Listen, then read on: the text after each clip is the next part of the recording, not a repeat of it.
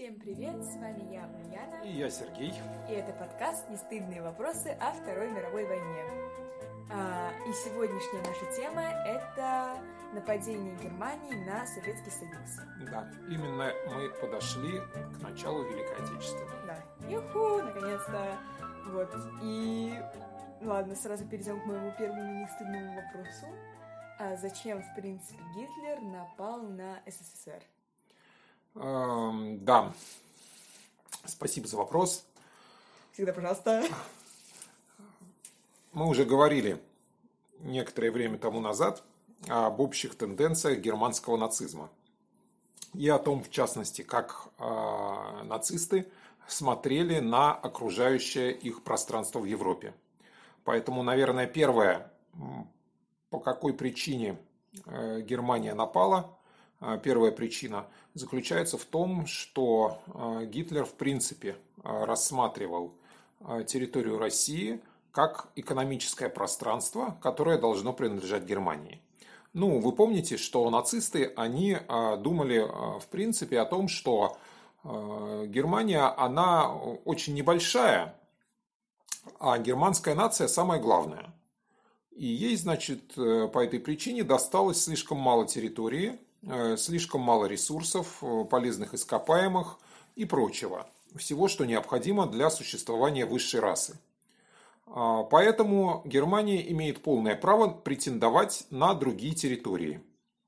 Почему она имеет право на них претендовать? Потому что все эти другие территории, по сути дела, заняты их нынешними владельцами исключительно по причине того, что эти владельцы их когда-то завоевали силой. Ну, нацисты же они признают только силу в качестве основного движущего действия любого политического процесса. Ну вот когда-то силой овладели эти страны этими территориями. А теперь сильная Германия придет и эти территории отберет. Все нормально.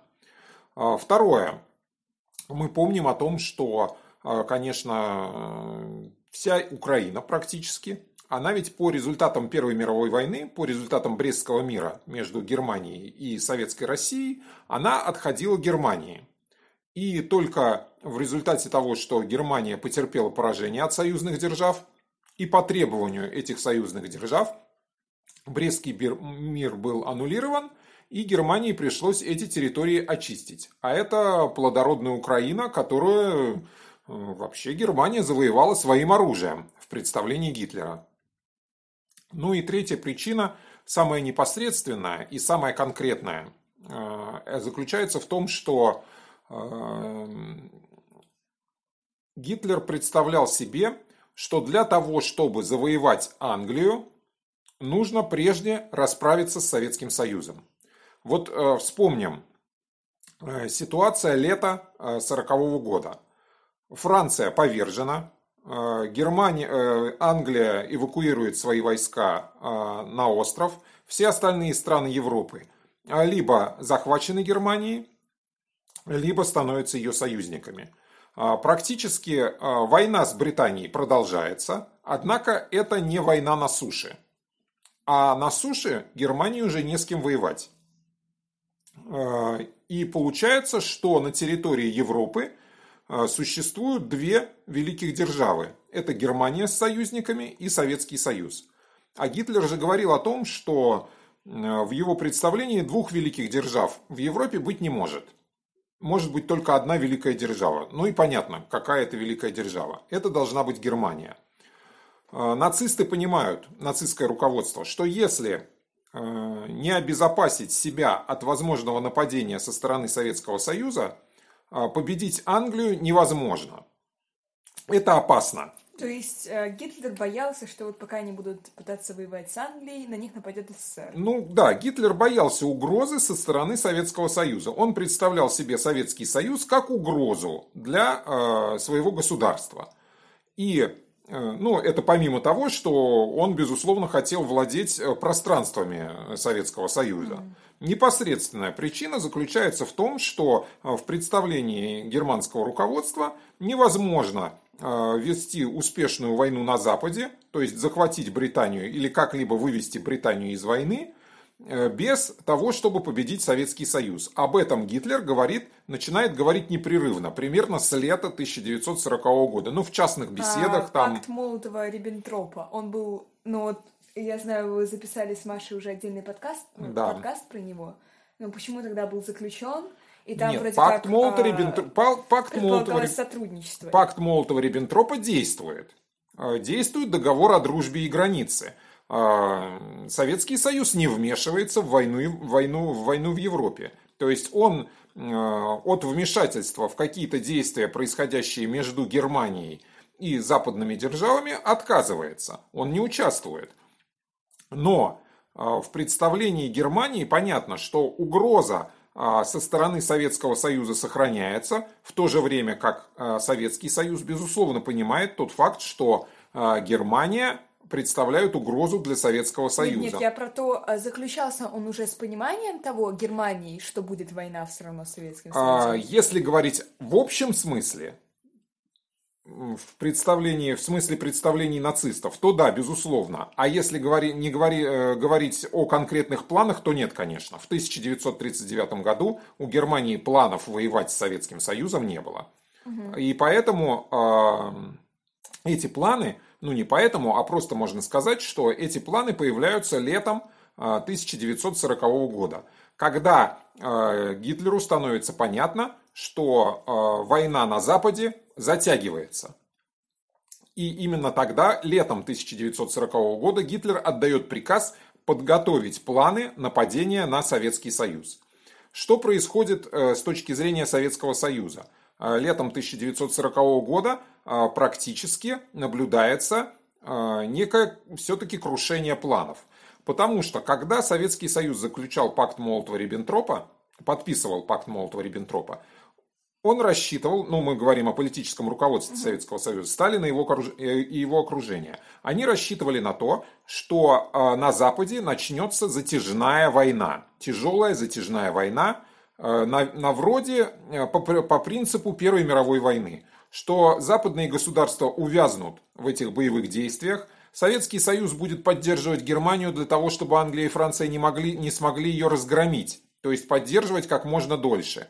Что произойдет после этого? Ну вот чем закончился там 1918 год в Германии? Он закончился всеобщим народным возмущением и революцией. Истощенные войной державы, будь то Англия, Франция или та же Германия, будут не в состоянии ее продолжать. Народные массы в этих странах недовольные восстанут, и тогда придет Советский Союз. Вот как раз тогда Советский Союз вмешается. Вмешается последним в эту войну, чтобы поставить точку. И поэтому... Советский Союз поддерживает первоначально значительно Германию. Но что происходит летом 1940 года? Получается, что Германия одна, собственно, на европейском континенте против Советского Союза. Война закончилась очень быстро с Францией. То есть все разгромлены, и возникает проблема в виде Германии уже непосредственная.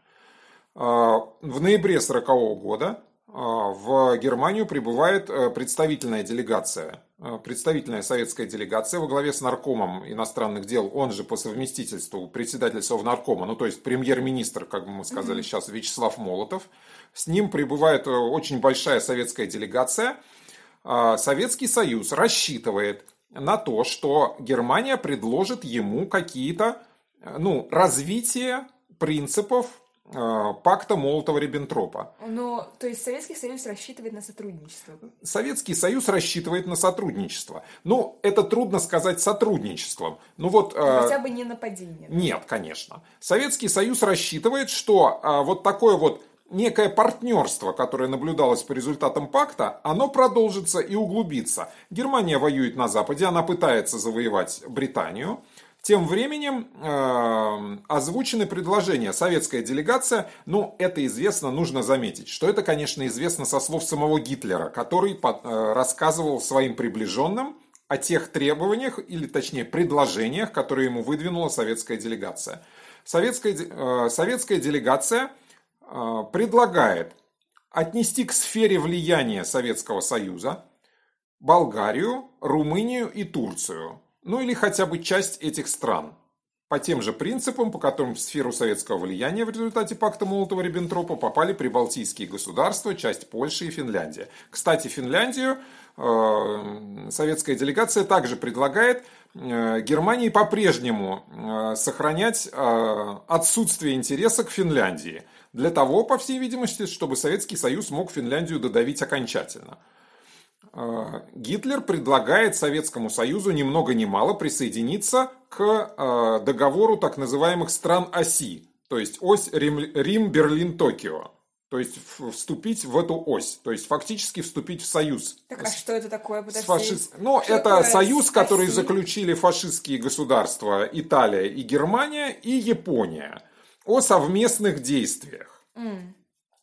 Когда они заключили этот союз? Они заключили еще до 1940 года. И поэтому то, что фактически Советскому Союзу предлагает Гитлер вступить в союзные отношения. Не просто в какие-то там вот договоры о ненападении, а в союзные отношения с этими тремя государствами. А зачем он это делает, если он планирует? Он это делает для того, чтобы, ну, скажем так, отвлечь внимание в большей степени. Это делается для отвлечения внимания, ну, на мой взгляд. И что, собственно, предлагается Советскому Союзу? Советскому Союзу предлагается поучаствовать в дележе британских колоний в Индии. То есть никакой, конечно, там Румынии, Болгарии и Турции. Гитлер чувствует себя, у него головокружение от успехов, он себя чувствует самым сильным игроком в Европе.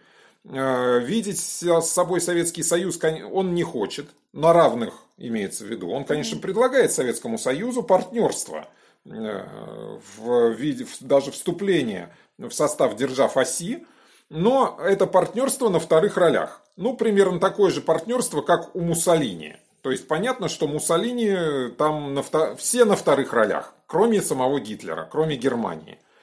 Советский Союз, разумеется, советская делегация, конечно, на это не согласна. И наступает некое дипломатическое охлаждение. Хотя торговый договор между Германией и Советским Союзом продолжает действовать. Поставки, в том числе стратегического сырья из Советского Союза в Германию, продолжаются. Так, подожди.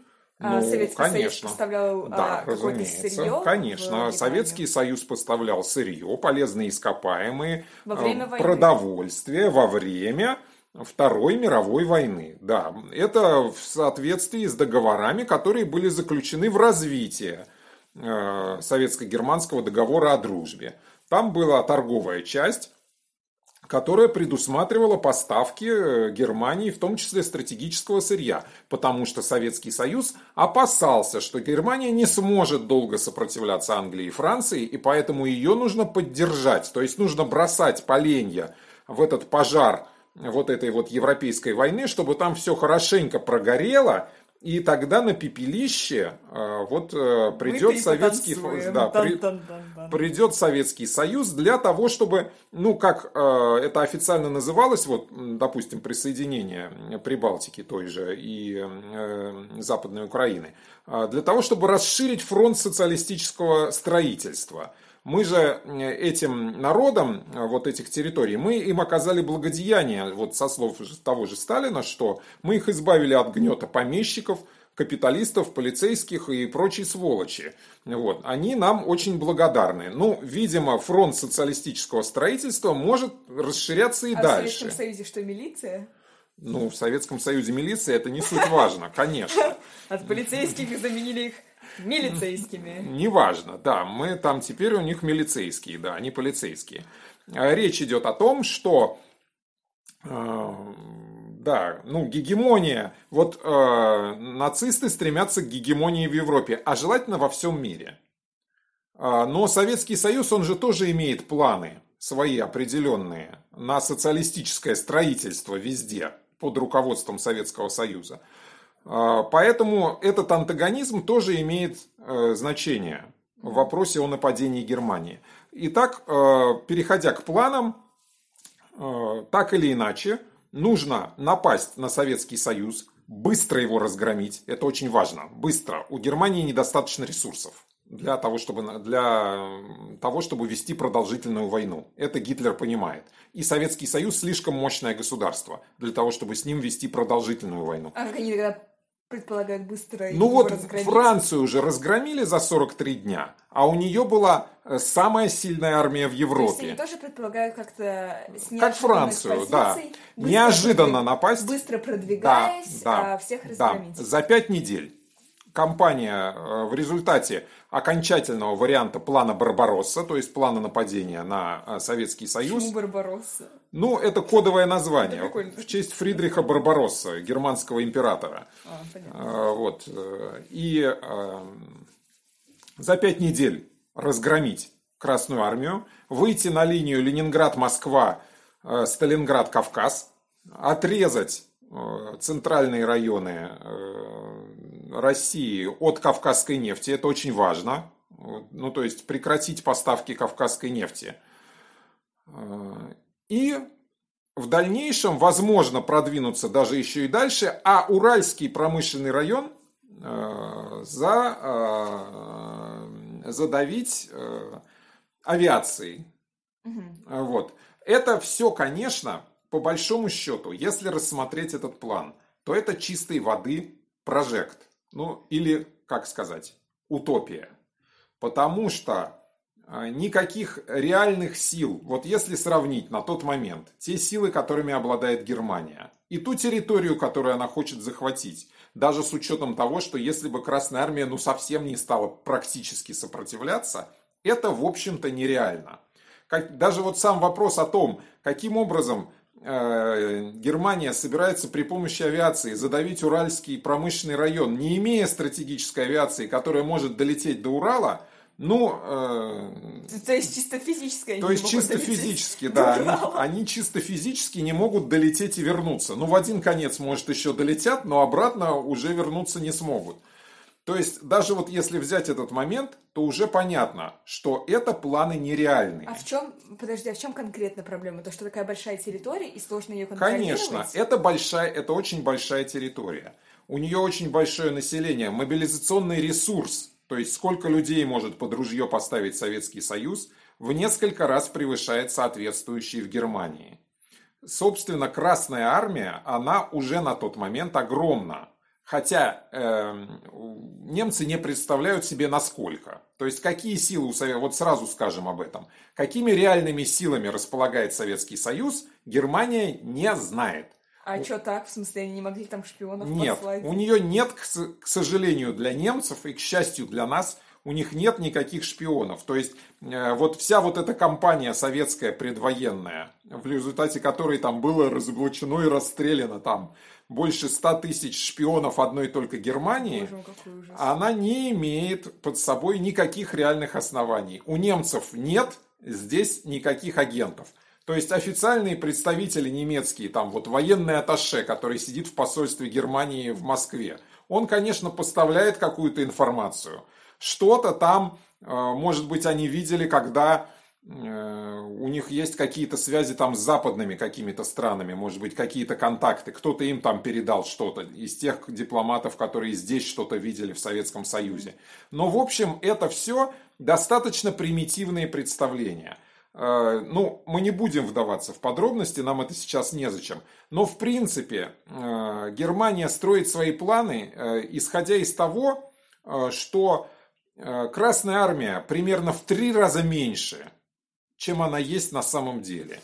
А уж говорить, если про количество танков, самолетов, то есть немцы не представляют себе этого в принципе. Не то, что в принципе. Они думают, что советские танки все устаревшие и вообще негодные. Не все, но, по крайней мере, политические заявления политического руководства того же Гитлера, они именно таковы. То же самое касается самолетов. Советский Союз, когда пытался завоевать Финляндию, потерял людей больше, чем вся гитлеровская армия потеряла за всю западную кампанию. То есть потери Советского Союза в Советско-финской войне выше, чем потери Германии за всю западную кампанию. Это тоже произвело определенный эффект на немцев и привело к определенному головокружению от успехов. Мы не говорим о том, что у них нет сил. У них есть силы, конечно, безусловно, значительные.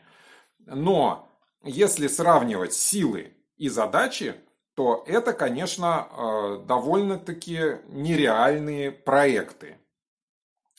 Фактически Гитлер собирается действовать на трех направлениях. То есть разделить армию вторжения, на три части, которые будут действовать на трех направлениях, при этом не очень связанных между собой. То есть часть будет наступать на север, на Ленинград, часть будет наступать на Москву и часть захватит Украину вместе с Киевом. Все это, я повторяю, должно быть проделано за 5 недель. Войска, план Барбаросса готов в декабре 40-го года. В июне последует нападение. В декабре 40-го года готов план Барбаросса. При этом предполагается... Вообще же не полгода ты делали. Нет. Это очень быстро. Такое количество войск. Больше 4 миллионов человек. С таким количеством вооружений. Ведь их нужно сначала перебросить к советским границам. Сосредоточить там в нужных порядках. Вот это отдельный вопрос. Они смогли это сделать скрытно. Так, что советское политическое руководство, к сожалению, так и не догадалось о том, что последует нападение. Здесь работали две вещи. С одной стороны, то, что немцы смогли организовать, конечно, не скрытную переброску войск. Невозможно столько войск перебросить скрытно. Я, кстати, никогда не думала об этом. Как они попали, эти 4 миллиона человек, к границам? Невозможно скрытно перебросить. Но они организовали, можно сказать, прекрасно, кампанию полной дезинформации. Во-первых, эти войска готовятся здесь к десанту в Англию. Во-вторых, Германия собирается действовать на Балканах. То есть она на тот момент, помним, в апреле только напали на Грецию и Югославию, Германия. Она собирается действовать на Балканах против Англии. Придумано еще... Там, сейчас не помню сколько, но порядка 10 каких-то операций фейковых, которым якобы где-то на юге, там Гибралтар они хотят захватить, еще что-то хотят захватить. То есть везде, руководство все это везде нужны войска, а часть просто отведена на отдых. А часть здесь, они какое-то время здесь побудут и уедут завоевывать Англию. Что, правда, что ли? Да, почему нет? Простите, вот еще 1 миллион человек, но они здесь побудут, они тут отдыхают. Простите, еще 2 миллиона человек. Вот прибытие новых войск обставляется и инсценируется как ротация. То есть не то, что они просто приехали, условно говоря, прибыли сюда, но они как будто бы заменяются. То есть одни приехали, другие уехали. И второй момент, кроме этой дезинформации, заключается в том, что советское руководство, и Сталин в первую очередь, категорически не верит в то, что Германия может напасть. У Германии не закрыт фронт с Англией, Германия не нападет. Германия не пойдет на войну на 2 фронта. Она проиграла Первую мировую войну, потому что она воевала на 2 фронта. И теперь категорически они не пойдут на войну на 2 фронта. Германия не нападет. Так, логичный вопрос. Почему Германия пошла на 2 фронта? Потому что в Германии всем командовал Гитлер, который был уверен, после всех успехов в Европе, что он справится с Советским Союзом. Он не только сам был уверен, но он и всему своему военному руководству внушил, что германская армия всемогущая, и что она и с Советским Союзом справится так же, как с остальными странами. Понятно, быстрый успех во Франции заставил его уверить, что... Быстрый успех во Франции, во всех остальных, простите, я напомню, странах Европы, заставил их всех... там было? Неважно, простите, тем не менее. Это Югославия. Заставил их прийти к уверенности, что то же самое потом. Но ведь это же славяне. Русский солдат неполноценный, это слова Гитлера. Понятно. Техника у них отсталая. А всех собственных командиров они уничтожили в результате репрессий. У них нет толкового командования, в отличие от Германии, где все это есть. Значит, соответственно, нам будет сопутствовать успех. И советское политическое руководство не то, чтобы оно никаких сведений не получает. В какой-то момент вскрыть перемещение войск невозможно. Это совершенно очевидно. Но... и поступают какие-то, безусловно, но разведка, которая вот на нашей стороне находится и наблюдает, условно говоря, в бинокле на противоположную сторону границы, она же все-таки замечает какие-то вещи. Одно дело, если ты знаешь, ну, условно говоря, что здесь раньше не было аэродрома, потом ты выясняешь, что здесь аэродром есть, сначала ты видишь, что туда 10 самолетов прилетело, потом 100. Ну, то есть...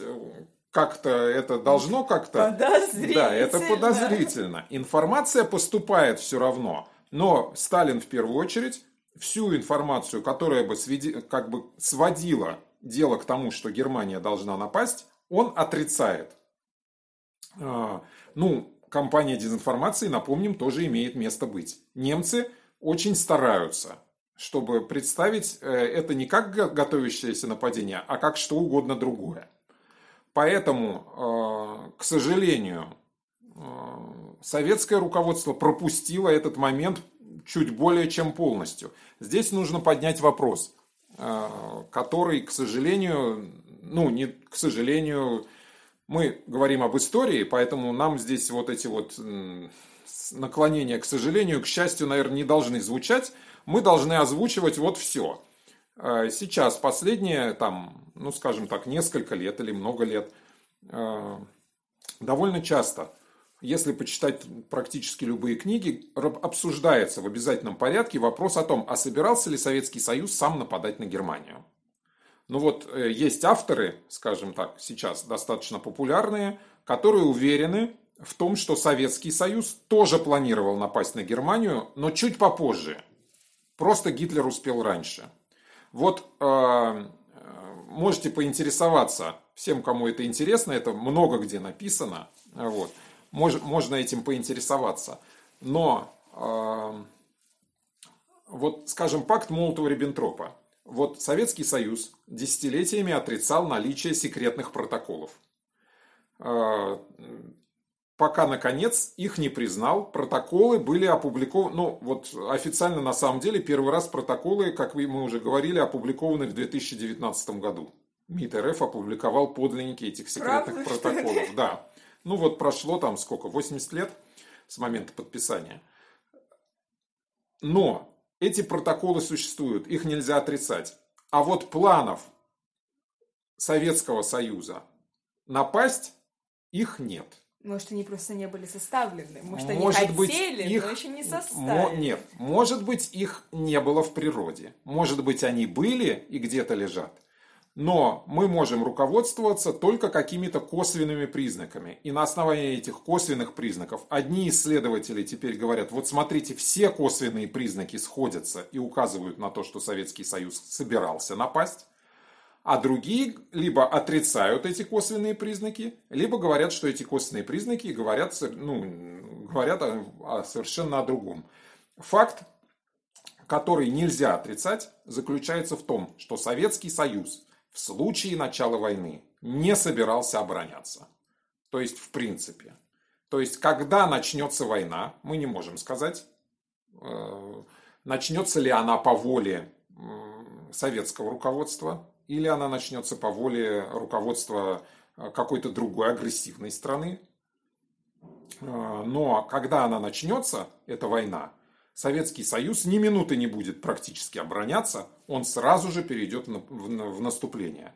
То есть, вот знаменитая песня «Если завтра война», там же вот говорится, что на чужой стороне малой кровью, могучим ударом будут вестись боевые действия. То есть, когда начнется война, Советский Союз будет наступать. Подожди, это альтернативная точка зрения или это факт?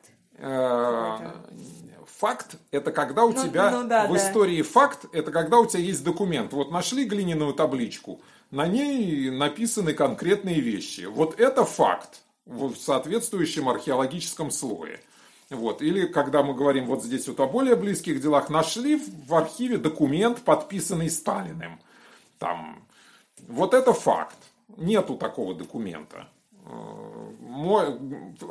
Те, кто говорит об этом как о факте, говорят об этом, основываясь на косвенных доказательствах, не на прямых.